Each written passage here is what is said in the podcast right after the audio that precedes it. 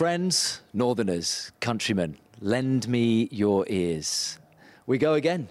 Out of your league. Good to see you too. Mark, Jon, you are looking delicious. I know you did Matt Peet last week on your own. We did Um, Matt Peet on his own. Wow. Okay, wow. matron. Well, did we? Mark, can we talk about Jon's appearance first? I I know he doesn't like um, people making a fuss and talking about, uh, you know, because there's more there's more to life than appearances. But there's uh, something well, there's something well, going that's on. rich, isn't it, coming from you? There's really? something going on, Jon. I've never seen you so. Is there a comeback on the cards? Why are you so slim? Well, Why are you looking so months fit, ago, so you- You healthy? were looking a bit jowly, weren't you? Well, that's fat shaming. What's happening? no, no, I'm saying a bit jowly. Oh, HR. Who's HR at Rugby we don't have, they, they, they left during COVID. Body shaming. Flanagan, You're get him well, off. You're You looking though. well. off the podcast. What are you up to? What are you doing? What's you got something in the Uh, pipeline? It's pipeline. Is this because you're on- on Do you, TV? do you need to have something in the pipeline to do something different? Is it because the camera adds ten pounds? What, No. What's going on?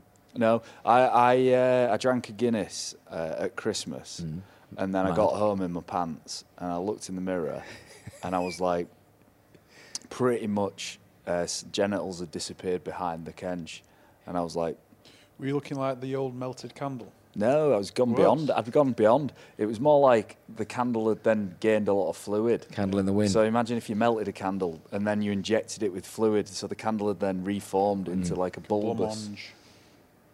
So I Yeah. thought, Well, you look fantastic. Anyway. Well, yeah, You look good. Yeah, it looks you do alright. look good. Thanks, Uh, and we, we should at this point say, I know you guys didn't say it a couple of weeks ago, but thank you so much to Grindsmith um, for letting us use their facility throughout the Uh, season. Pot Kettle Black. This wonderful Premier coffee shop in, coffee in Manchester, establishment in Grindsmith. Manchester, Pot Black. Um, Jon, you've taken over the TV world. I know you've been upsetting quite a few people. Salford fans again, poor old Oh. Wakefield Oh supporters You've on up- Sky Sports. You've upset 1,200 Salford Oh, fans. Yeah, no. the more, No, the more that was a hate chance for for an Jon apology. Wilkins, That was a the chance for redemption. Oh no! 1,200 people don't like me. Said nobody ever. Um, you've been slamming Aidan Sezer. Derek Beaumont wants to fight you again. I mean, the Roy Keane slash the Martin Bashir of rugby league is Bashir, very much, was a good one, very much in his heyday. yeah, I'm. I'm You, you, just, I'm just for a bit of context, uh, uh, someone wrote you a letter. Looked like someone he'd murdered Yeah. a few people with the Yes, handwriting. I think a lot of the Salford fans had, had all clubbed together and Mm-hmm. wrote a letter to me in crayon saying, "Dear Jan." Yeah, and they, they Uh, to no, as no, the I'm Martin joking. Bashir I got rugby very nice uh, letter off a Salford fan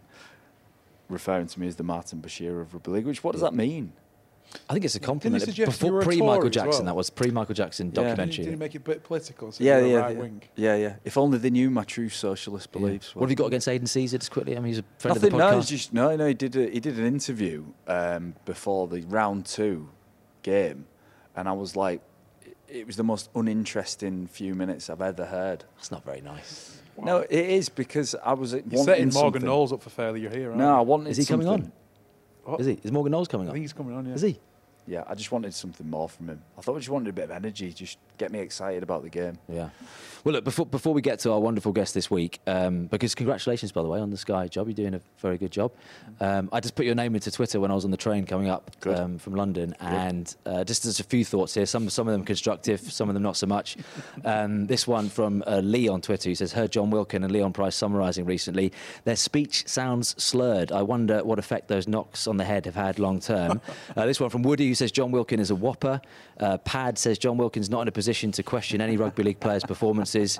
Kevin, talking about the Channel 4 coverage, says, Can't be worse than Sky, especially now they've got that tool, Jon Wilkin. Uh, Trevor says, Kyle Amor, and then a sign to symbolise better than Jon Wilkin. Another Lee says, Is Jon Wilkin paid to be a first class bell end? Luke Wilkin uh, is too much up his own arse, Jon Wilkin, with his commentary. Paul says, I honestly can't stand listening to Jon Wilkin. He's such an arrogant cock.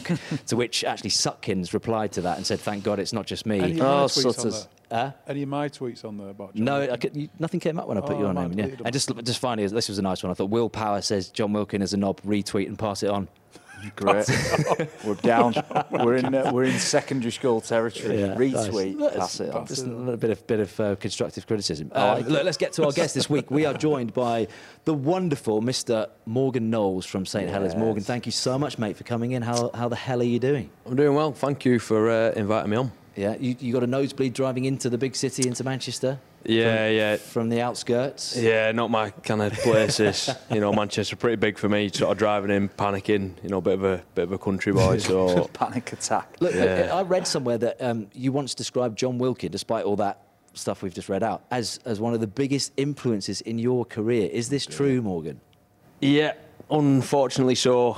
Maybe some would say, but no, Wilco Wilco was brilliant with me, sort of coming through. Um, sort of, you know, come up as a, as a young lad and, and, and always sort of watch Wilco and, and sort of admired him from, from being a fan and young kid. Um, so then sort of when I got the opportunity in the first team and sort of stepped up, you know, he, he was brilliant with me, sort of being in, in, in a similar sort of position and um, always able to sort of give me advice and um, someone I'd, you know, sort of look up to and try and, you know, copy some of the, the actions and behaviours that, that he had. Not not all of them, not all of them. To be fair, go on. I always like this because you you've obviously seen a lot of Morgan, the younger Morgan Knowles. When you mm. first laid eyes on him, what did you think? 'Cause you suss people out quite Yeah. quickly, don't you? Nah, nah. I just what I saw was the real deal. Like, as in, lots of people come into performance environments, you know, whatever it is, whatever sport, mm. and and you know when somebody comes in who has absolutely just got all of the constituent parts to make you fantastic. And Morgan was one of those from day one, you know, and uh, he's overplaying how much influence I had. I think all I wanted to do was try and let him know how good he is, tell his parents how good he was, and just make sure that he made the most of, of the things that he had at his disposal. Um, it's the easiest stuff ever. That you know, when a player like Morgan comes into your team, um, the harder bits is when it's somebody who you don't think's any good. Mm. You know, that's tough. What do you do in that case? Well, no, but y- y- you're sort of in a similar position as a senior sort of player, but without the conviction of belief mm. behind it. Whereas I always believed Morgan would be. In fact, you know, my last year at Saints, we were playing a, a similar sort of time to each other, and I was like, I knew he was better than me. At mm. that, you know, he'd, he'd gone past me by some level at that point. You know, um, which was a weird situation because I was like buzzing, but then also because I'm narky and competitive, it still makes you feel a bit like, you know, Well, you you felt he was a bit of a threat. no, it was more than the threat. Will you know, he was he was better than me. You know, But then that says something about you, and I know it's not often I give you a compliment because there are a lot of people. I don't know Morgan. Tell me if I'm wrong. Mark, tell me if I'm wrong. In clubs where people, you know, who are 10 years older, it's about right, isn't it? 10 to 14 years older, maybe, um, who wouldn't give you the time of day and wouldn't help nurture you and and want to make the best out of your career. Mark, ever come across those guys in your career who don't make it so easy for talented youngsters to come through? People they may be threatened by. From memory, there's a couple, I could imagine a couple of bitter players that probably self-preservation was at the forefront of their minds. But you have names and addresses. um, yeah, a couple I can. No, I wouldn't say, but yeah, I think. But I think the, just, the vast majority of rugby league players care about winning and they care about the club they play for. And if um, if you're just looking after yourself, you, you've not got your the, the club's best interests at heart. And it'd be wrong for Jon or myself prior to that at Saints to um, stifle a player like Morgan coming through just because we'd be selfish and look after ourselves. I think. Should we go right back, right, right back, well before you, you joined Saints and, and came through there? Um, to being, well, I mean, you're 25 now, Morgan, only great age, great, Great age. age. It's a great age. It's a great age, 25. Do you feel like it's a great age? It's a great age. Good Yeah. time, good time. It's in a big life. seems to have He is a gone big lad. He's big, big pretty quick. Big old Big arms on him, isn't he? Thanks. Big old guns on the lad. Um, but look, you, so you were born in Barrow and Furness, right? Which essentially, for people who don't have an atlas, uh, is kind of it's referred to sometimes as the end of the longest cul-de-sac in, in England. Sort of you go up, don't you, into the Lake District, and you come down all the way down like a really long, thin Yeah. sort of stretch. And you were born there. Go on, what was what was childhood like there?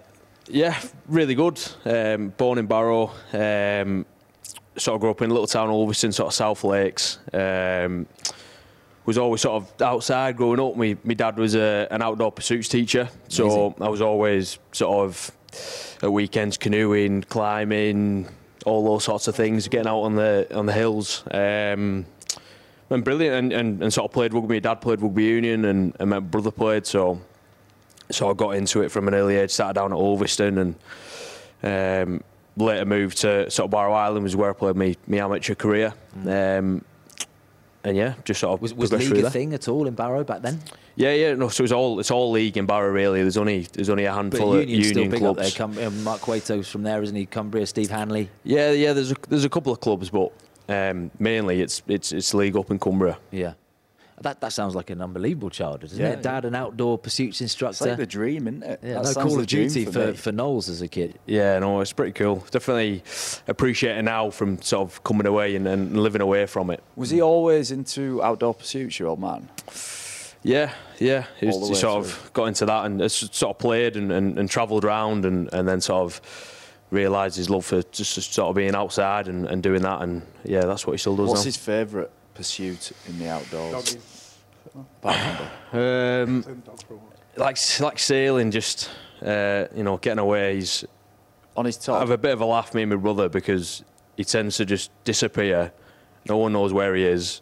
Tells me, Mum, I'm going off for a week, 10 days. He might not be doing any of that. We might- what- it that's what come John's out dad and does. he's- Truck driver. Ten days. Yeah. He's That's not like moonlighting. That's not around the golf, that is it? I'm stuck for a week, ten days. He just seems sailing off off Barrow Island like that, and a submarine, the little one-man submarine. Well, I'll be back in a week. What I don't know, it might come their out. He might be having, having some spa day somewhere and, and just got his feet up resting, but getting a break from his mum, I think. So, can you pinpoint that first moment where rugby came into your life? Do you remember a time?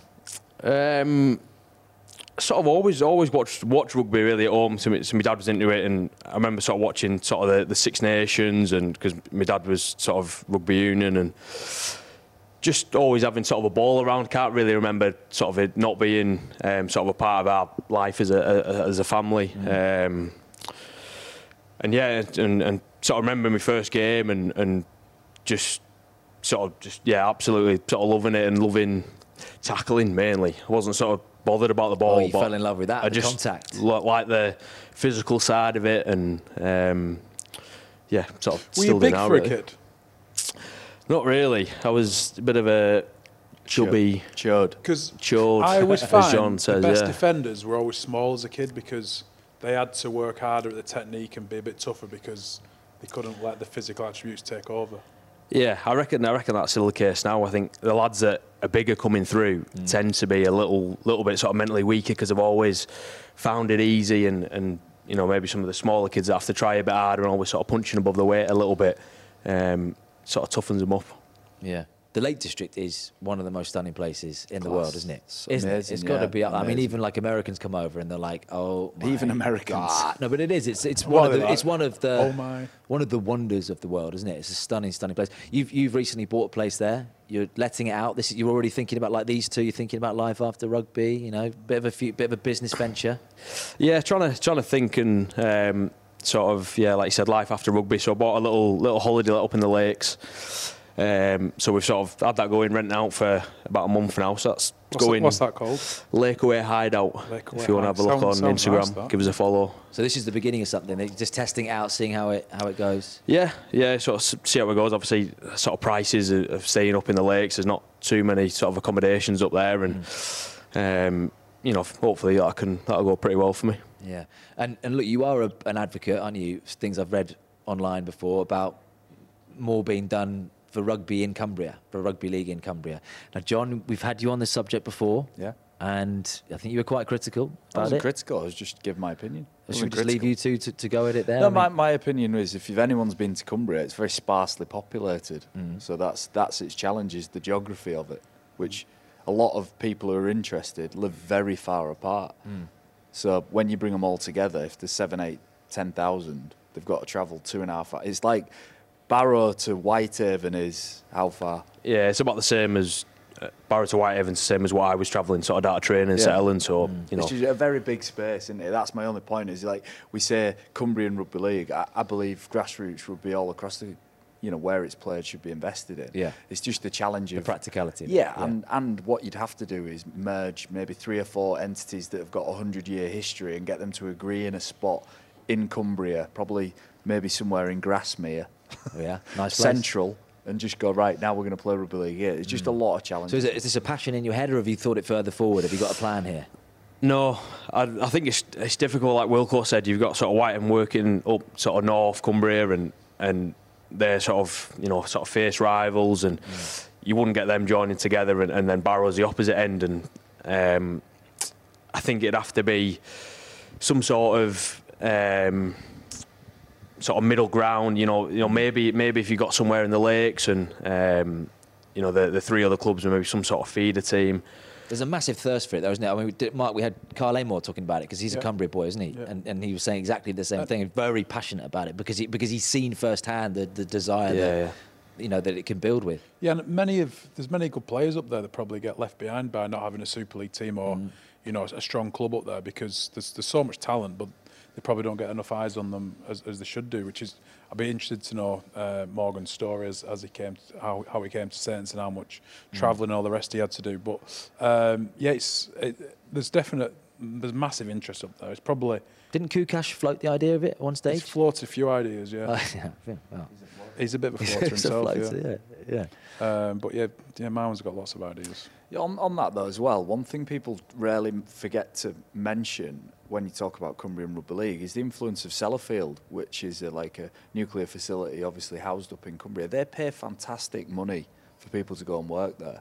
So I know a few lads who were playing uh, youth, they were good, maybe at Wigan or at St Helens. And, and they go on to like 75, 80k a year, plus playing rugby on a weekend.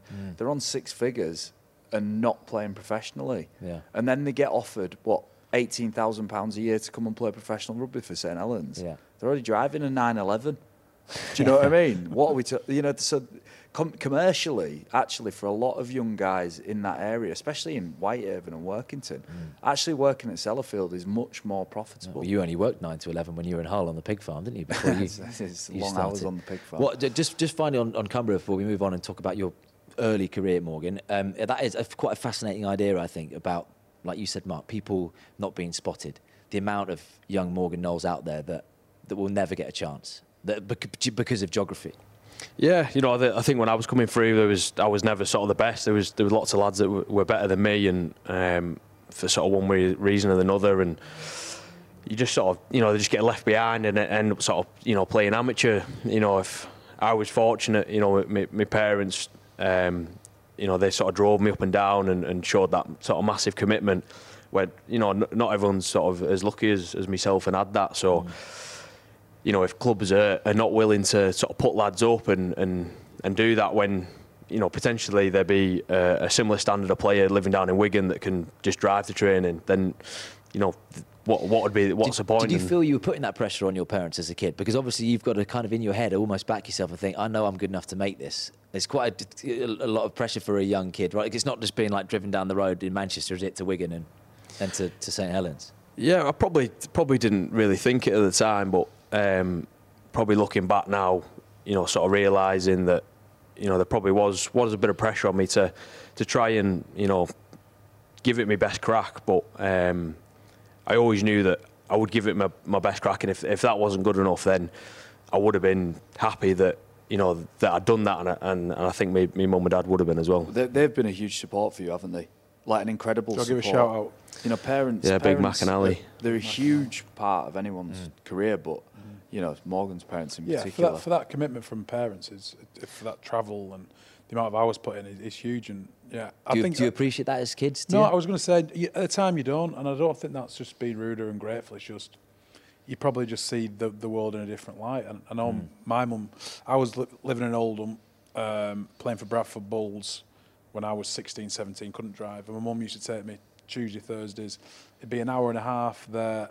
She'd hang around, around shopping around TK Maxx or whoever, and then drive me home. It'd be like a five hour round trip for her twice a week. Hmm. So Sue Flan did a lot for me as well. So yeah, at the time you don't realise it, but looking back, they kind of. But the, the parents are just proud of you, aren't they? It's, it's, Yeah. it's, it's not. It's and not it's an investment in their time, but in that time they've invested in you, you've got the chance to develop skills, become really competent, and that's the beauty of like great parenting. It just gives you the chance to practice, doesn't hmm. it?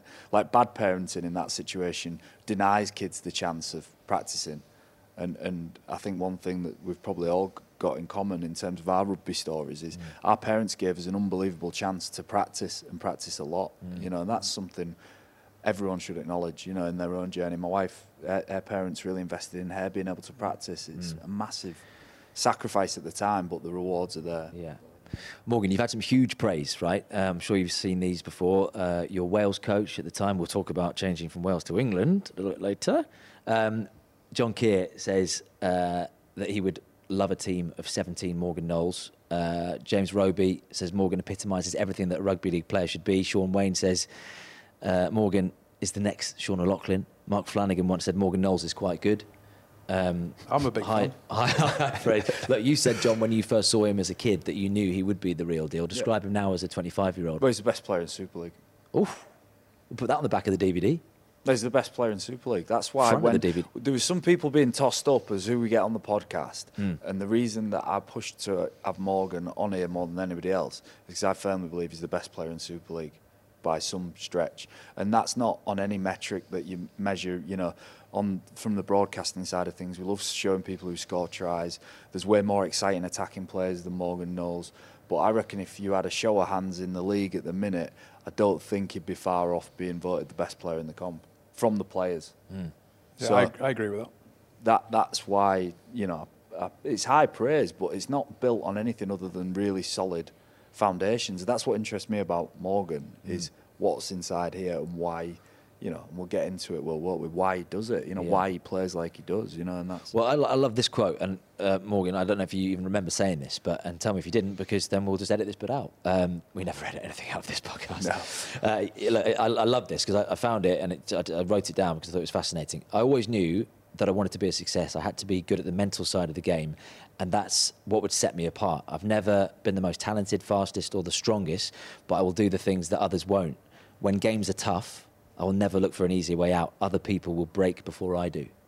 So that mental side to me, because like you said, you're not. You, I mean, you're five foot eleven with your Cuban heels on, aren't you? Six Yeah. foot wiki says, but you know we've edited marks down to five foot seven. Uh, yeah, five foot eleven and a half. I think. When Should've is said it? that at half. oh no! That was your chance to lie. I know. with your, with your Alexander McQueen's on. Yeah, Um, yeah. Go on. So where did where does that mental side come from? And and is that something that just kicked in when you were this twelve year old and Saints like the look of you at Barrow Island or what? Um, I think of like sort of said in that, I, you know, I was never the best. I was never more skillful. Never sort of um, physically quickest, fastest, strongest, anything like that. Um, so I knew if I, if I if I wanted to do anything, I, I wanted to sort of give it a crack, then it'd have to be sort of on effort-based areas and and you know being sort of the mental side of the game and tough and fit and, and things that I could, you know, sort of control. Um, you know, and, and, and that's sort of what I try and base my game on. And, um, you know, I think if, if, if I have a bit of a poor game or, or, or, even sort of big game, sort of go back to to what sort of hang me out on is, is sort of is hard work and, and, and doing things that uh, are not sort of desirable or, or things like that. But I think you know your teammates sort of appreciate and, and sort of cleaning up and and tho- those sort of ugly side side of the game. I mean, I, I could tell he was a mentor for you because that's the kind of thing I could hit, imagine Wilkins saying, even though he wouldn't say it out loud. But other people will break before I will, and, and you must have measured that somewhere before. You must have been with people at 13, 14, 15 coming through where you know they maybe had more talent than you, but you had that mental side and you knew that was going to take you further than them. Yeah, yeah, maybe. I, I- um, it's not something I sort of you know sort of work on or think about too much. I think it's something that um, I probably just had and, and maybe sort of my, my mum and dad and, and I have been sort of brought up of sort of never giving up and, and just sort of giving your best and leaving it all out there. You can't coach that, can you? You can't instill that in someone. Um, I think good coaching can can help because positive reinforcement. If you've got a young athlete who does things that you like, and then you're telling him that you like them, he's undoubtedly going to try and do that. You know more. You know your parents reinforcing that you know that will to compete and to never give in is, is important. But good coaching can can can help refine that in somebody. I mm. think you can have that deep down. There's loads of people with dog in them who, who want to scrap and who, who want like will not give in. Mm. If they got in a street fight, they, they just wouldn't give up. Mm.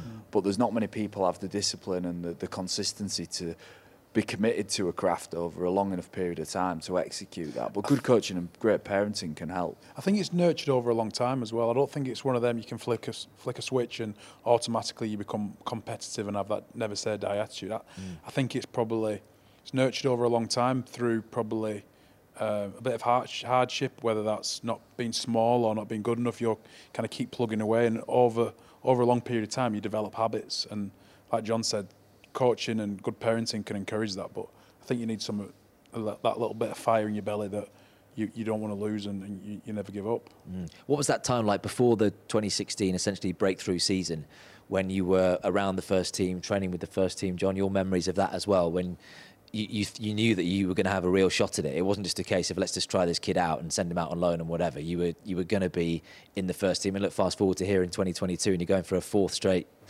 grand final. Well, it probably wasn't like that, really, to be honest. Um, you know, I, I only sort of stepped up to the first team on, on an academy contract. I think it was me and another lad with academy contract, so I, you know, didn't have a first team one, and basically sort of just given the opportunity of, of right, well, let him let him have a crack pre-season, see how he goes. You know, it'll be good for him, but it was never looking for, uh, or I don't think there was any intention that uh, you know I was going to play much at all. Um, but that sort of first pre-season just just sort of took everything in, just loved it, just just being a, a, around the lads and, and all the professionalism that came with sort of a full-time environment and just sort of bought into everything. Um, What was that first hit like? Do you, did you feel like there was a magnifying glass on you? Because obviously you want to make an impression and you're up against the likes of Wilkin and his friends. Yeah, you know, you know it's tough. It's, it's, it's quite daunting. I don't think I, I spoke much at all, did I? You know, when I, when I first sort of come in and just sort of keep my head down and, and you know, wouldn't say anything to any of the, the senior players. You know, was, um, you know, quite quite a, maybe a nervous character, or just just sort of quiet, but just um, just yeah, just wanted to get stuck in really, and and any sort of opportunity I had, um, you know, with, with Wilco was was you know getting stuck into him and, and trying to uh, make a point to to Kez, that was the coach then, that you know that I didn't want to just sort of make up the numbers and, and wanted to have a crack. But I guess it's I guess it's difficult, isn't it, for a, a kid at the time to be yourself. It's easy, isn't it, for you just to go, just calm down, be yourself, relax. But you want to make an impression. You don't want to upset any people. You, you like you say, just want to keep yourself to yourself and and impress the guys that that make the decisions. Well, senior players have also been kids, though. You know what I mean? Mm. So you've got to have that ability to empathise, take your ego out of situations, and understand what's going on. I think I played with a lot of players who couldn't deal with young lads coming in and putting it on them in training. Mm. You know, it'd be almost like frowned upon if you put it on a senior player in training. And I was like, to me, that's crazy because, you know, if you look at Saints now, they've got James Roby at the top of the tree, and he would never accept anything less than true competition at training.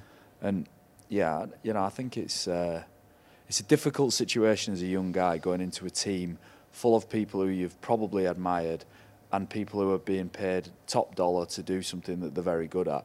That's a difficult environment. But you know what happens in really difficult environments is the most strongest, tough, robust people survive. Hmm. So it's an environment where you, you either go in and you're good, Yeah. or you get fucked off Yeah, yeah. real quick. You know, and that's sport, isn't it? Yeah. And it, it, should it be softer and a bit more gentle and a, allow?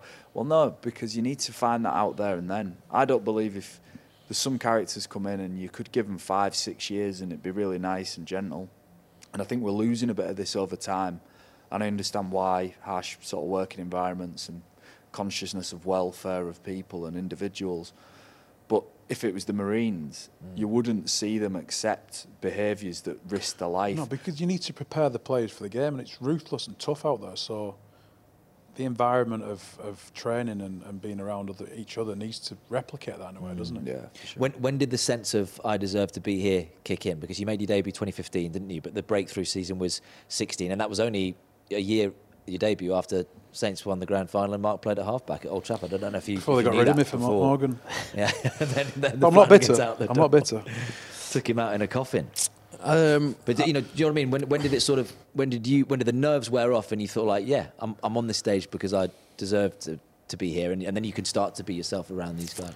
Um, probably sort of progressively over time. I don't think it was sort of one point, um, but probably fairly fairly recently. Really, I think sort of always carried that little bit of sort of imposter syndrome of of being here, and um, yeah, probably probably fairly recently that you know I'm, I'm sort of comfortable in in myself and, and know what I bring, and um, sort of you know with that sort of then potentially being a, you know a little bit more vocal in the group and and sort of passing on sort of my thoughts. And That's amazing until only recently, bearing in mind you've, you've won the last three grand finals. And it's kind of, I, imposter syndrome fascinates me. Tell us more about that. Of, of I guess, a sense, because I want to get into the topic with you of being the unsung hero.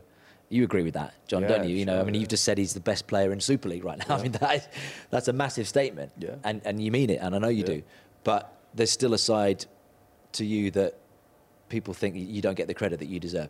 You've said that Saints don't get the credit for the, for what they deserve, and we'll talk about that as well. But imposter syndrome and, and you being an unsung hero is is a really. int- I mean, you could do a two hours Yeah. podcast on that. Yeah, I don't know really. I think um, you know I, I sort of just come in and, and I was just just wanted to sort of do my job and, and sort of get respect off off uh, the lads I was playing with and. And, and the way I was sort of going to do that was, was was sort of like I said, you know, working hard, doing doing the uh, the sort of unselfish sort of things, and um, you know, and, and just sort of maybe sort of didn't really sort of put a value on that until you know maybe sort of fairly recently of of how important that is and um, so yeah it's just it's just sort of how, how, how is I it, was is it, really. Mark, is it the uh, the ugly, unrewarding work? Is that why it's not? You know, you're not on the, the pedestal every week. Well, you don't get the plaudits you deserve, really. I think probably uh, Morgan, Jordan, myself played all, all, played loose forward and played a similar role in, in each team we played for. I think you don't get the credit you deserve exter- externally, but internally you do. And I think um, that probably could play a part in in that imposter syndrome. But I think the, those that are closest to him in the team and as a coaching staff would reward and and, and recognise your efforts probably more than anybody, wouldn't they? Yeah, and I, I think that's that's one thing we've got you know really good now at Saints is um, and sort of when Justin came in, you remember Wilco that we started rewarding those sort of sort of efforts and and um, those those sort of things.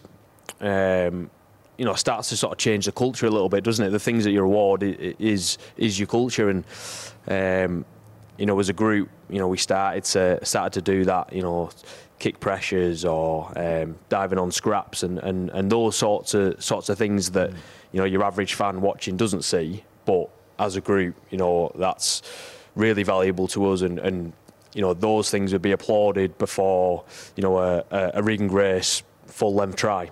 Yeah. You know, for example. Yeah. When, when do we start singing about unsung heroes? Because that, that seems to have shifted Yeah. in, in sporting culture, doesn't Well, it? it's, be- it's being that song's being sung within changing rooms, as mm. Mark says. Mm. You know, with, within organisations, you know, doing those things well. It's not like they're uncool or, or dirty things. At Saints, you'd have a whiteboard after games, mm. and all of a sudden on that whiteboard was things that were unnoticed but became high value to us. Little efforts that didn't mean an awful lot, but to us over a period of time meant just a change in mindset. Mm. And you've seen that cultivated at Saints. And talk about Saints winning, you know, three finals on the spin. It was started when Justin Holbrook came in, and it was started through a forensic attention to detail in little areas that people were overlooking that mattered. And Saints now do those areas better than anyone else mm. every week. And you know, it, I, it's hard for me because I'm a pundit now, mm. And so it'd be it'd be so much easier for me as a pundit if Saints were shit, because you know I, I think I get accused of, of not not being biased. Look, I, I obviously love the club and I played for them for a long time, but quite simply, they are the best team at the minute, and it's built on detail and small details that other teams simply have not worked out matter. Saints know they matter. Saints do it better than anybody else. And just a really quick one on, on the imposter syndrome. I think we, everyone in life has it, right? If you haven't got it, you, you're, you're, you're a sociopath. Mm. So Mark If has you, it. Mark if has you it. don't No, feel, it's, it's, got, it's, it's being modest Yeah. internally about what you're doing in life. Mm. But just to pick on what Jon was saying there, I think pr- uh, external praise for the unsung heroes will come with greater understanding of the game. Mm. Like, I think people don't understand the impact that Morgan doing a kick chase or kick pressure or picking up scraps or let's uh, um, try saving tackles or giving other people time and space, which he does really well, like Shaun Wane said about Sean O'Loughlin. Yeah. There's a lot of unselfish acts that he does. And I think people understanding the game with great pundits like Jon Wilkin explaining will go a long way to, to doing it. And I think that's that's one thing that, that, that I think hopefully fans can, can see this guy and many other Saints players doing is is the unselfish acts because that's what wins them the trophy. Well, that's your jobs, isn't it? Both Yeah. of you as, as pundits and, and to Yeah, highlight yeah. that area because I mean It's even just- though it's the, the just football very, the very football- hard to highlight. Yeah. I will say that, as in but anal- it comes with analysis, doesn't it it? does, it does. But when you've got such tight timelines on the shows that Yeah. you're on, if if there was a magazine program midweek that could focus on the details that really matter in rugby league, Yeah. Then I think we could get into What would we kick call that? pressure, working from Jon market. Wilkins? No, I don't Jon know what Wilkins call extra. it.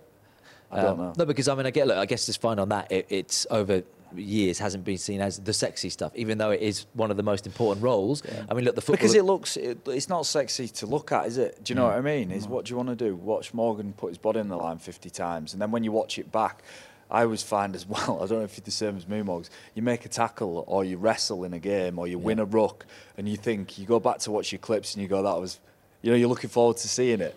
And then you see it, and it's always Yeah, it's it's not- never it's as not good. half as good as It's you thought it nowhere was, as yeah. good. I just smashed him. No, I didn't. And I was just going to say, no, the, the football equivalent being look at Fernandinho, look at N'Golo Kanté. Those roles were not celebrated no, you're right, 10 yeah. years ago, and now it's kind of, whoa, everyone wants to be that sort of Makélélé player.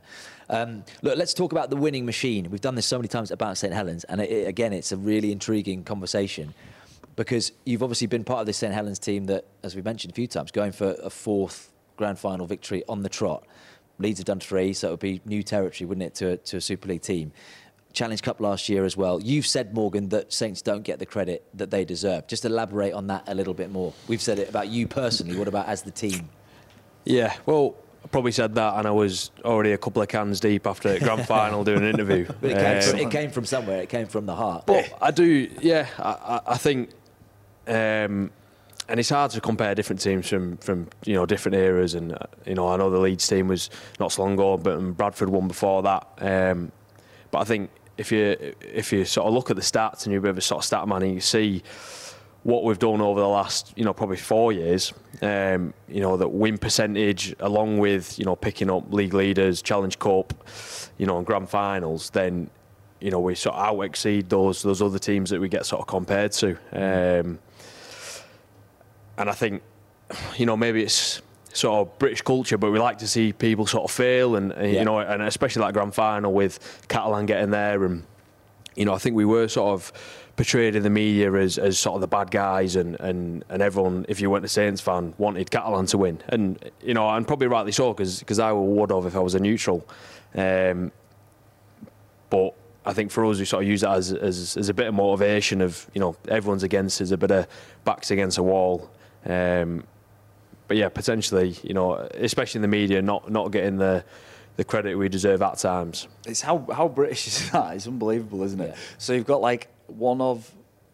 I'll, I'll bring in something that I mentioned to you earlier today, but you've got one of the most successful sporting teams in the country playing a French team when the overriding sentiment in the north of England is Brexit, mm. playing our champion team, yet the team supported were the French team. the irony. Yeah. The irony. Yeah. It's so, it's so British. Yeah, I, I think. But that, it is it is British because, like, as an example, you know, and, and you said it spot on there, Morgan, that it's a British, a UK cultural thing that we we only really respect and appreciate serial winners when they lose or when they fall from grace. I mean, look at the the states. You know, the Pats aren't seen as Manchester United in in the NFL. You know, the Lakers, the Chicago Bulls, all- during these great decades of just winning and winning and winning and winning but you, you are seen as the kind of evil guys with capes when you when you when you dominate. And actually, really, you know, three isn't dominating, isn't it? Four, five, six may be dominating. You- You're at that stage now where we can start to talk about a, t- a team that can dominate a sport, and no one likes that. Look at Manchester United. Everyone hates Manchester United, apart from United fans. True. Yeah, yeah. but it's, and it's probably quite hard to say because I'm, you know, I'm, I'm, I'm still in it. It's not, we've not sort of ended. You know, we're we're hoping to to go on and, and, and do four this year. Um, so it's you know potentially said a, a, a bit premature, but um, yeah. Where does that mindset come from? Is it the media to build people up and then knock them down? what do you? What, have you seen the Wayne Rooney documentary? Not yet. No, I've heard it's really like good. if, if anybody gets chance, I'd watch the Wayne Rooney documentary because I sort of watched it um, just casually while I was cooking dinner one night, and I just, you know, they started going through the things he'd achieved and the teams he played for and the amount of titles he won, and regardless of all that, the overriding sentiment is Wayne Rooney's a bit of a bum. You know, he hasn't. You know what I mean? He's, he's like, and I couldn't understand where the negativity He has about this. thrown quite a bit of fuel into that fire, doesn't Yeah, he? maybe, but I just think you've got to look in people's achievements in isolation as well, away from all the other gubbins that maybe got attached to him and whatnot. I don't, I don't know. I think we do like, we're cynical, aren't we? Hmm. We like negative stories. You know, good You- news. People good only news. want you to be good for so long, don't they? They want to bring you Bad down. Do you, do you sense that that people already want to bring this Saints team down? Not just teams that you play against, because you're everyone's cup final now, home and away, but fans, the media, the general riff-raff of rugby league. Yeah, yeah, we definitely definitely sense that. Um, like you said, media, media and fans, and and we know all the teams are sort of coming for us, and you know I think we we sort of accepted now that every time we play whoever we do, we're playing their best because they know they're playing against us. They know they've got to raise their game and and, and step it up to our level, or or you know it's generally not going to be so good for them. So we we we know where we're at, and we know. Um, you know that the challenges that that face. Do you enjoy that or embrace it as personally and as a playing squad? Um, yeah, well, I think especially especially the grand final. I think you know we, we definitely use that as as motivation. Um, and obviously, you know, we're only two games into the season, so you know we've we've not really had so much of that yet. But um, yeah, it is. It is. We know we know everyone's sort of against us, and, and it, it is who's in that group, who's in that, that sort of changing room, and, and it's you know it's it's it's on us to. Um, you know our destinies in our, our hands in it really. The- 'Cause the- so, some clubs use it as a siege mentality, don't they? yeah. If the, the, there's a bit of hatred and resentment from the outside, they'll kind of create a really strong identity inside as like it's every, the world against us. I think There's- cl- some clubs do that, Flash. I, Did the All I- I Blacks think- do that? No, Uh, I think some clubs do that, but uh, my experience of doing that is when the shit hits the fan, you do it sometimes. You know, like the media's out to get us. Somebody said this about us. You know, there's an article about us here. They don't respect us. The beautiful position that Saints are in at the minute is they are the best. Yeah.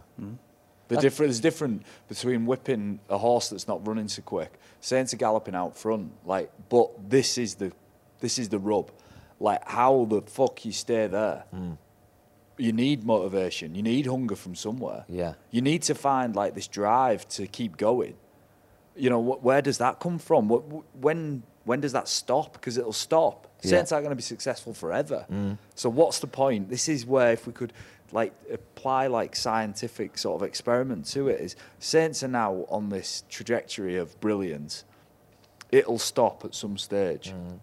Why and what happened to make it change? Is it James Roby retiring? Well, no, but that could be used, couldn't it? You know, Leeds with with Sinfield and Peacock and all that. That you know, that was used as as a reason. The Wigan. What, what about Wigan in the 1990s? Yeah. Like you couldn't see that ever ending at a period. You know, some amazing teams. Castleford in the 80s. You know, Hull, Hull KR in the 80s. Amazing Widnes. Yeah. You know, amazing teams. But all of these amazing sides have a start and a finish. But th- then I guess, uh, you know, look at the Saints Academy and look at the, the products that have come through that. And it's about having the next generation already ready to rumble, isn't it? You know, the a football equivalent being when Pep Guardiola leads Manchester City. What happens, like when he left Barcelona? So that, that's a massive question, actually, Morgan. And I don't know, it's kind of throwing you right on the spot to try and even begin to answer it. But how you suc sustain success? Is that something that's even talked about at the club? I think it's I think it's sort of with the culture really. You know, you you spoke about James Roby there. You know, he he heads that, he leads that. Um, you know, everything he does leads by example, and and that sort of trickles down really. And um, talk about some of the the things that we value as a team and sort of get put up on a pedestal. Um, those things, and then when when the young lads come through, it's sort of trying to relay that message of you know that stuff. You know, we don't have that here, and these are the standards that you need to be at, or you won't be here any longer. And um, I think we've had that for a sustained period now, where our standards are there, and now they're that's the norm. So it's But is there a paranoia, like Jon says, that it, there is a day when it comes to an end, or there has to be a day when? There's a lot of timing in it, though, Will, as well, because you ta- you mentioned some of this. You know, I think really the right thing is that succession of junior players is really important to like maintaining a, a, a successful sort of culture. But I'll use Morgan as an example now. He's number 13 at St Helens. Mm. He's going to be a custodian of that shirt for maybe the next 10, 12 years in 12 years' time, maybe come back two or three years. So in, in nine, ten years' time, they need somebody to mm. step into that shirt. And and it is somewhat for me in the lap of the gods that that happens in the right way. I use Leeds as an example of that. Is you know they had a number of players who sort of wound down at a similar time. Mm. They've got a brilliant academy, one of the best, one of the best academies. But at that time, bringing young players in, they Yeah. just not the right players. But it's all the pieces, gaps. isn't it, as well? You know, Yeah. you lose a Brian McDermott. It's not. It's not just Yeah, those no, no, players. it's- It's, the it's- coach. the, it's the, the, the retirement of players has been quite incredible at Saints as well. If you look back to 2014 when I, I played and we won the grand final, probably half the squad who played in that game are still playing now, Mm. and they would have had Regan, Grace, and Morgan coming through the academy at that point. Mm. So eight years ago, probably 10 of the 17 that play week in week out now were there then. So when you talk about culture, it's so much easier to, to, to, to carry on those habits um, if you've got the same people there. So I think when Leeds had issues, not issues, but it all seemed to happen quite quickly, was because all the figureheads retired at the same time. And I think they've had a really good succession of keeping the same players, keeping that consistency on the field, and that's why they've been so successful these last four years. Yeah, high turnaround rarely equals good. Yeah. Rarely. Yeah. Unless you're just shit and then you need turnaround and mm. then that might make you better. But if you're great and you start do having a high turnover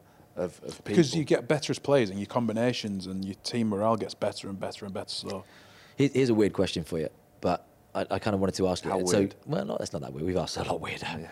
Um, does does winning ever get boring? Does winning ever get exhausting? And have you ever felt a moment where complacency is creeping up on you and you, it pulls your pants down and you've got to try and keep that at bay, personally, as a squad, collectively? No, I don't think winning gets boring. I think you know we're all sort of really competitive and, and everything we do, whether it's you know down to just small games in training. You know, we, we want to win. Um,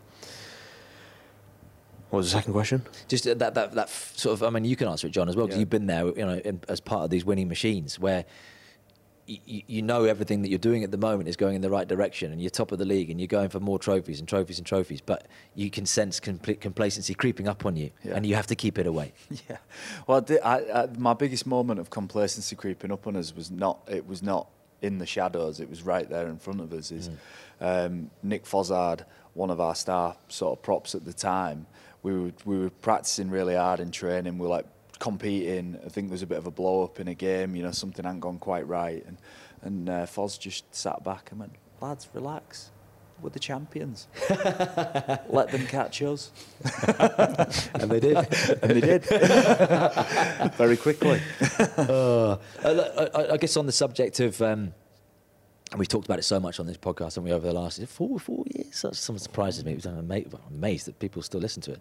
Um, keeping hold of homegrown talent because something, Jon, you're, you've been very passionate about. But the fact that Saints have managed to keep most of their homegrown players over the last three four years, just post the sort of Holbrook era, says it all, doesn't it? The Yeah, fact, yeah. you know, the fact that they are keeping the NRL vultures away. I know we've had COVID. In, in, in, I would say this in the easiest recruitment period of the club's history. Mm. Do you want to win trophies? Do you want to be at the best club in the Super League? Sign here. Well, yeah, the answers to those questions are usually yes. You know, Mm. But I can the, pay the you four maddest, times one of the maddest sign here. decisions I've had in seen in a few years is James Bentley going to Leeds. I just, it blows my mind. Was that m- more so that he was a Leeds lad and wanted to represent? There's more. It's more I've won now. I want to go back and play for. Oh, it's, yeah, Northampton. more as a childhood dream to play for Yeah, Leeds. no, I get it. Yeah. I get it. I just thought it's a big, well, no, And- and a bit more money. Actually, a big call for him. So mm. fair on, fair play to him for making it. Mm. I just think, from as an outsider looking in, I was like, oh my god, mm. he's leaving Saints Is, now. is, is that less of a temptation? Obviously, when, when you're winning and when the trophies are coming. But and I, I don't know. Maybe COVID has played a big part in, in the middle of it, with people not wanting to, not being able to, to switch countries, and, and it's, it's been a massive slapped cock in the middle of, of the, the sport, isn't it? Could have used There another go. analogy there. I There we go, Will. Nothing else to use. It's taken about 40 minutes. In my head. Always on your mind, isn't it? yeah, but Slapping. it, it's. I guess it's less of a temptation.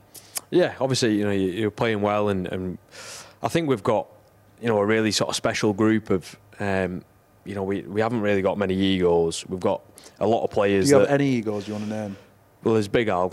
Is Then a there's, big, there's Big Al, he's the biggest ego. ego. and there's Yeah. Al Walmsley. Yeah, but uh, you know, uh, only, Jokes. only messing. But we are, I think, as a group, we're we're all sort of team first, and um, you know, I think there is a sort of a special feel around it, and um, I think when you're all sort of going in the same sort of direction, um, you know, you, you want to be a part of that, and um, you, know, you, you obviously have offers and you could look to go elsewhere, but you know, sometimes the grass isn't always greener, is it? And mm. you, you know, I think I definitely know, you know, when I've got it a good, and you know, Yeah. Yeah. Look, you, you said it there before. You said if, if Saints were rubbish, Yeah. your life would be easier. You know, Yeah, because yeah, you yeah. because you'd be able to be critical and whatever. And it's Well, very not- hard to be no, it's very hard to, to pick bones in this current Saints setup. It. So, but it's also your job to sort of predict and see when the grenade is going to be thrown in there, and actually, the next heir to the throne rises because that Yeah. will happen eventually. Yeah, no, it will, and I just don't see it happening anytime soon because James Roby's going to retire. Morgan is going to take that over. Morgan is in the image of James in terms of the effort areas that Saints value. Recruitment's been really good. I've seen it through the course of history. Is how this goes wrong is a couple of bad recruitment decisions, mm. one or two, and then it slides a bit, and then there's maybe a panic recruitment decision. Then all of a sudden, your team's 20, 30% worse than it was, and that's how it happens over time. But you've just got to be acutely aware of what's coming and the future planning and consistency of coaching. You know, Justin Holbrook to um, to Kristian Woolf was like a nice transition. Actually, I think Justin had a different way. Kristian Woolf's come in and added something else, and finding the right coach, recruiting the right coach is is is huge for sports teams.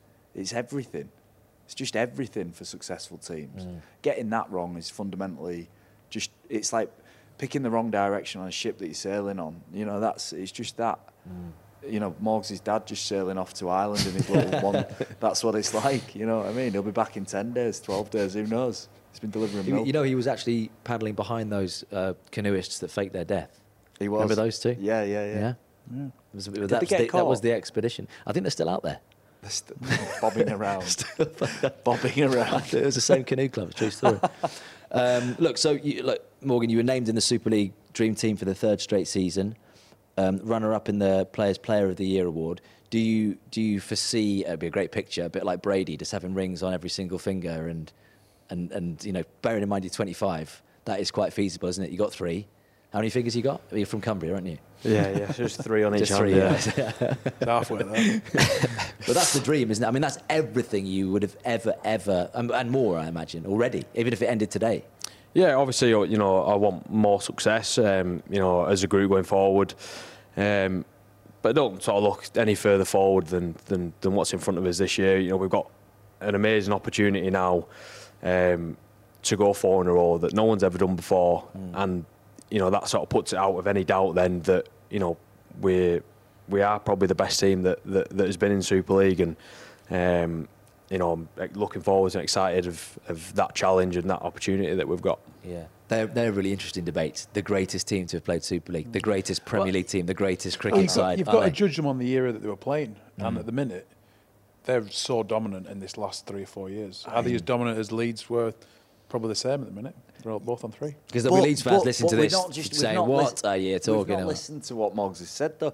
I think if they win this year, Yeah. they are the best side Correct. in Super League history. Correct. Well, his, yeah, factually they are, aren't Yeah, they? and well? also probably if you look at the record over the last five years, it's probably the best record in Super League history already, Hmm. without having the stats to hand. Well, you said win percentage. I think it is the best win percentage in the history of Super League, isn't I think so. Yeah, I've Yeah. seen seen some stats Points somewhere. that- accumulated in on a season, win percentage, points conceded. So go on, you're the pundit. Where are the weaknesses? Where, where the does it start? Where does it, I know you talk about recruitment. That's the potential where it, it could fall apart. But currently, where do you pick a hole? Well, look, injuries, long-term injuries play a huge part. You know, halfback, you know they've got uh, Lewis Dodd. You know, Jonny Lomax to get an injury there, it's going to force some sort of change in the squad. Somebody's going to have to play out of position, mm, mm. and that you know those are the things in the short term that could affect Saints' Yeah, performance. if you in the long term, it's it's the selection of the next coach is huge, the succession of the young players, and getting unbelievable overseas recruits. Sione Mata'utia is, if you want to play with a guy, play with him. Mm. He, you talk about recruitment. This is where Saints get it right. Is they've got a guy there who is killing it from overseas, doing it the right way, and, and, and they've got recruitment right, and they didn't get mm. it right. We've been at the club. Saints got the recruitment wrong badly. Mm. Signed Josh Perry, who just stretched for three years or whatever. Mm. You know, like we've had players who've just come and just rinsed 200 grand out the game and disappeared. stretched I didn't for even three see him years. stretch, actually. No. But you know Very what I'm saying? guy. I'm not saying Saints get it right. Clubs get it wrong all the time. You know, and Saints have got it laughably mm. wrong. at If you were to really clutch at straws this season, I think you'd be in, inexperienced in key positions. I think Lewis Dodd, Jack Wells would be great players. The only thing I could even foresee, foresee as a weakness would be the inexperience playing consistently for a full season. But I think Yeah. those are going to be superstars. Yeah. Look, a, a, a topical debate, and I know you, I mean, you haven't really had a bee in your bonnet over the last 40 minutes or so, have you, Jon? But um, something you want to talk about, um, as well, something I want to ask you about actually as well, is, and not just in rugby league, but we'll start there, but it's the sort of sanitising of sport in Yeah. general. Um, you know, so the rugby league example being kind of legal implications um, and safety procedures coming in to to avoid litigation in the future. And we, we know a group obviously last year got together and talked about concussive injuries and life changing injuries. Uh, and look, we've seen that in other sports as well. But there's a fine balance to where that has to start and stop, isn't there? Yeah, for sure. And I think what we've seen in the opening rounds of Super League is is, is uh, a lot of players getting banned, um, a lot of incidents that maybe weren't deemed as illegal being classed as illegal, cards off the back of it. And I think when I was sort of thinking about it, I was like, well, where's the you know, where's this coming from? You know, to make the game safer. Rugby's inherently dangerous. You know, UFC is dangerous. Do we see them ref- reforming like a lot of their laws? No. If anything, I feel like it's more brutal. Like rugby league is a violent sport. It's a dangerous sport. If you're going to play it, you're going to get hurt. If you're going to send your kids to rugby, they're going to bleed. They're going to have operations. They're going to break an arm or a leg. They're going to get knocked out. That's the fact. So what we're trying to do is remove all the risk. And what my point about sport is, look, there's an element of that is part of the fabric of the sport. I'm all for protecting players' safety, like I get it, um, but it's just where the responsibility lies. And I'm also, do we let medics and lawyers dictate how a game looks going forward? You know, because if we're trying to cover up for litigation that's coming down the track, where does that stop? Because rugby league's never going to be safe. Mm. So what we're doing is just taking away the main things that we think might get us in trouble in court and cleaning it up. But it's got to be good to watch, Flash, mm. hasn't it? Whatever they come out with at the end of it, it's got to be good There's- to watch. There was a couple of incidents that I was surprised and disappointed with.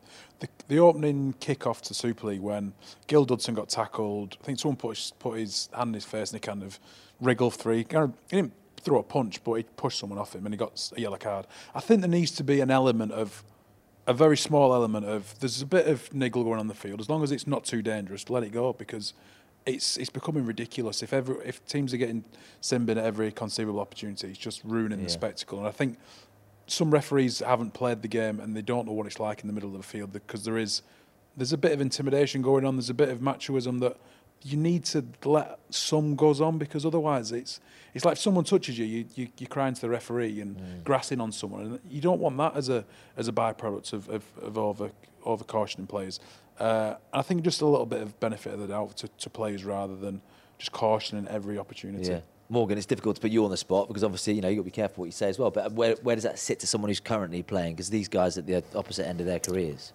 Yeah, it's a fine line, I think. Um, you know, with looking after players and, and, and sort of protecting them and not having some of the you know horrible injuries that you know can happen. But like Wilco said, it's it's why I fell in love with the game. I like the physicality, the brutality of it. As as a fan, that's what I want to see. I want to see big hits, big tackles, you know, the odd bit of biff. Like that's what's exciting. And I think if we're trying to grow the game, you know, It's you imperative, isn't it, that they keep yeah, because that's that's what people want to watch, and I think you can, you know, you've got to tread carefully on that line that you don't go too far the other way.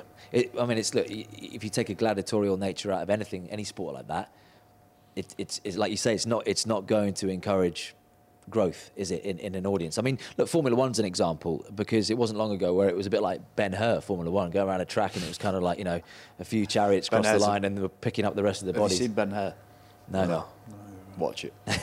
We're only young, aren't we, Margaret? We're not seeing stuff like that. Class. But you know now, obviously, they, you throw in halos and you throw in bigger tyres, and every year, and obviously, that the balance that I'm talking about is people's safety, and you're still losing drivers like Jules Bianchi Yeah. in the 20th century. Well, the so- gladiatorial nature of rugby league is one of its massive draws. And during the early 2000s, Stuart Field and Barrie McDermott had a massive rivalry, and it would overflow sometimes, but mm. people would tune in to watch it. Now, I don't think they should get rid of that gladiatorial inst- instinct of players and let them. There should be a little bit of niggle, a little bit of animosity between players, rather than just ruining everything out because it's it ruins a spectacle massively. Is but it's in danger three, of that, It's, it's three game ban now for punching. Hmm. Eight games if you punch somebody unprovoked. you wouldn't have lasted a season, would you? No, I didn't do it. I Well, Gil do a lot of Dudson, as an example, I know I'm not sticking up for him because he's my teammate, former teammate, but he kind of pushed someone off him, with not with a close fist. He didn't do any damage whatsoever, and he got sin bin. So if that keeps happening, little moments are going- just going to be I suppose the ar- the argument would be that to get it out of the game, Mm. you've got to punish people. My question is, do we want that out of the game? no. Do, do we do really? current players want out of the game? like I said, I- it's just it's treading that line, isn't it? I think um, you know. Don't want to talk about two incidents, but you look at the Luke Gale one on, on Jonny Lomax. Yeah. That you know, not intentional, but could have been really nasty. You know, could have could have broke his leg, whatever. So those things, yeah, you want them out of the game. Yeah. But you know, like Flash said, the one with Gil Dudson, a bit of that start of the game. That's you know, you you just let that flow, let that go. That's what they want. That's what we want, and Yeah. it's you just sort of getting into it, and Well, you're stopping is- it all the this time. Is the thing with players, I think players and fans don't want an awful lot to change. Then, then the game is changing it. What? Because it's protecting the welfare of the players who are unable to protect themselves. Well, I think if if you start playing rugby league, it doesn't take you long to realise it's going to mess your body around, does it?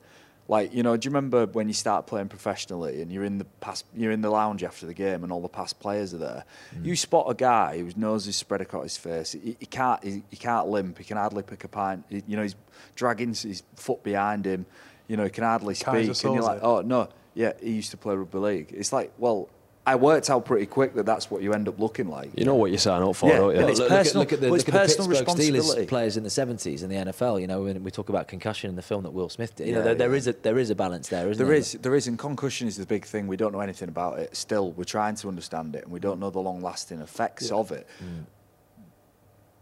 But there's just a real balance to be had in getting that right. Because once you start stripping it back, I just feel like is the game that entertaining? Yeah. Do you know what I mean? Have you, have Um, you been made more aware of that? As in, like, have you had officials come in and talk to you and sort of, you know, debrief on what what is going to happen this season in terms of bans, in terms of tackles, in terms Yeah, of well, I d- I don't think the rules have changed. It's just the the, the sanctions are different. You Yeah. know, what would have been a, a grade A is a grade B, and a grade B is now grade C. And Yeah.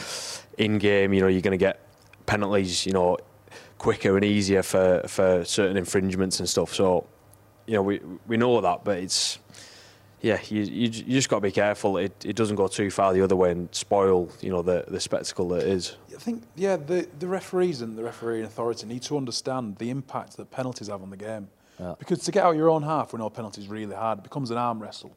You got to you got to work your asses off. But if there's willy, uh, penalties for willy nilly, the teams, the players can can act up or dive or whatever to get out of their own half. It's just it ruins the balance of a game, and it Yeah. really pisses me off. Uh, tell, and tell me, because I, I don't know the answer to this, but in, in terms of with the World Cup around the corner, then how does it work on you know being being officiated by Well, it's not- world officials rather than it's RFL? not quite in line with the NRL. The NRL has, has tried to to do this as well, it- but it's slightly different. The interpretation of laws. You know, what about Tonga playing in Manchester? And you know, when No, it- we all yeah. Well, it's going to be refereed. They're going to choose a set of rules, and it'll be refereed by them. Mm. And the punishments for the World Cup will be slightly different to Super League to NRL. yeah. But yeah, it, it- it's. Um, it changes the dynamic of a team, doesn't it? And we're talking about you being one of the physical players in the league, and and Well, it affects those the most. The unintended consequence of it is that it changes behaviours within the game. I'm just. It's very soon now, isn't it? It's Mm. just in a year's time. Are we going to see more players feigning injury? Are we going to see, you know, is there going to be, you know, just more players leaving the pitch? You know, is there going to be more bans, longer bans? We haven't got a big talent pool anywhere. Mm. I just think we've look. Player safety is huge, and we need to make sure that's right. The concussion protocols are like they've never been before, but the game can't make up for the fact it had nothing in place ten years ago. So changing things now is shutting the gate after the horse has not just bolted, the horse has fucked right off. Yeah. Mm-hmm. It's gone. Yeah. Mm-hmm. So I'm just saying, whether that's part of the decision making or not, we've just got to make sure that we don't. There's a law of unintended consequences. We change this now. What's the consequences? And the consequences have got to be greater than the change. Some of the best players and most entertaining players were your enforcers, your Sam Burgess, your Adrian Morleys, who'd go out there and intimidate an opponent, put big hits on, and really get the crowd off the feet. If they carry on the way they're going, they won't have those kind of players in the game, which will be sad. Look, massive year for you, Morgan. Obviously going for a fourth grand final victory, but also with the World Cup around the corner as And well. the and the Airbnb and, And the, the lakes. What's- Airbnb where was it business, called? which is What's the- called? yeah. Lakeway I was hideout. go on a How- how many website, what would I- bedrooms? Yeah. Two bed. Oh, nice. Hot tub bed. outside. Lovely. Lovely. Love, ooh, lovely. Have you uh, christened the hot tub? Oh, Uh, I've been in it. Yeah, that's I what I have. meant. That's what you meant. That's It was nice. Yeah. What did you Yeah. think? Well, of what that? did- That's what I meant. Um, look uh, on on the World Cup. Well, I mean, firstly, Cash, when, when you played for Wales, did you just think you were ne- you were going to be too shit to play for England?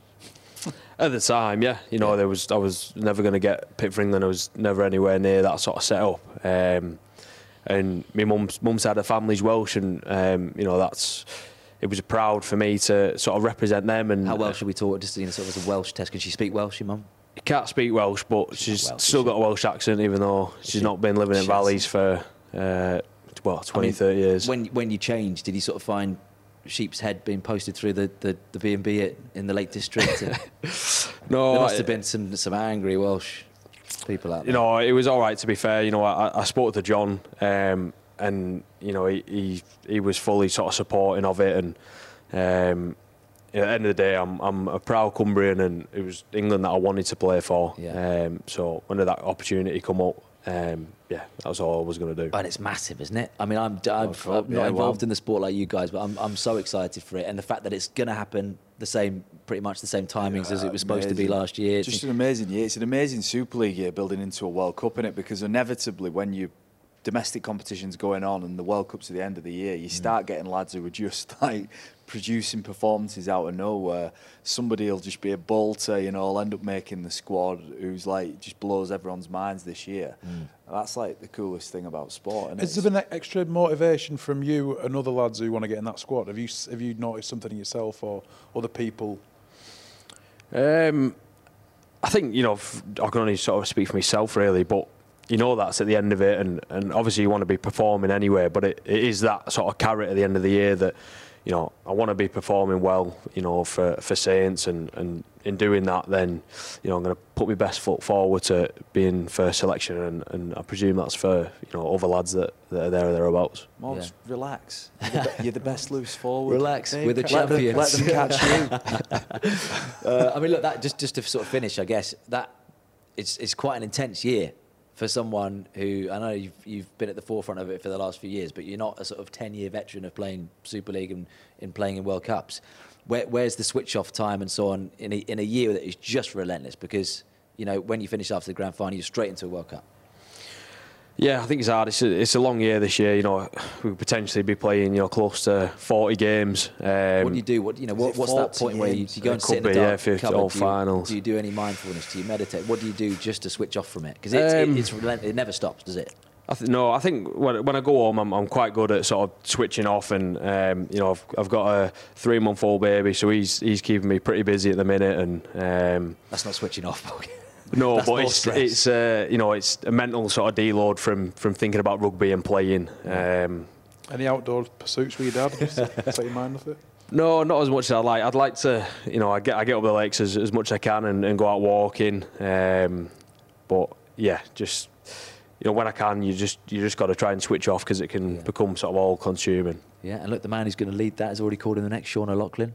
Has he got the potential? When you say he's the best player in Super League right now, has he got the Yeah, potential to surpass O'Loughlin's talents, Jon? Yeah, he, he's there already. Really? Yeah.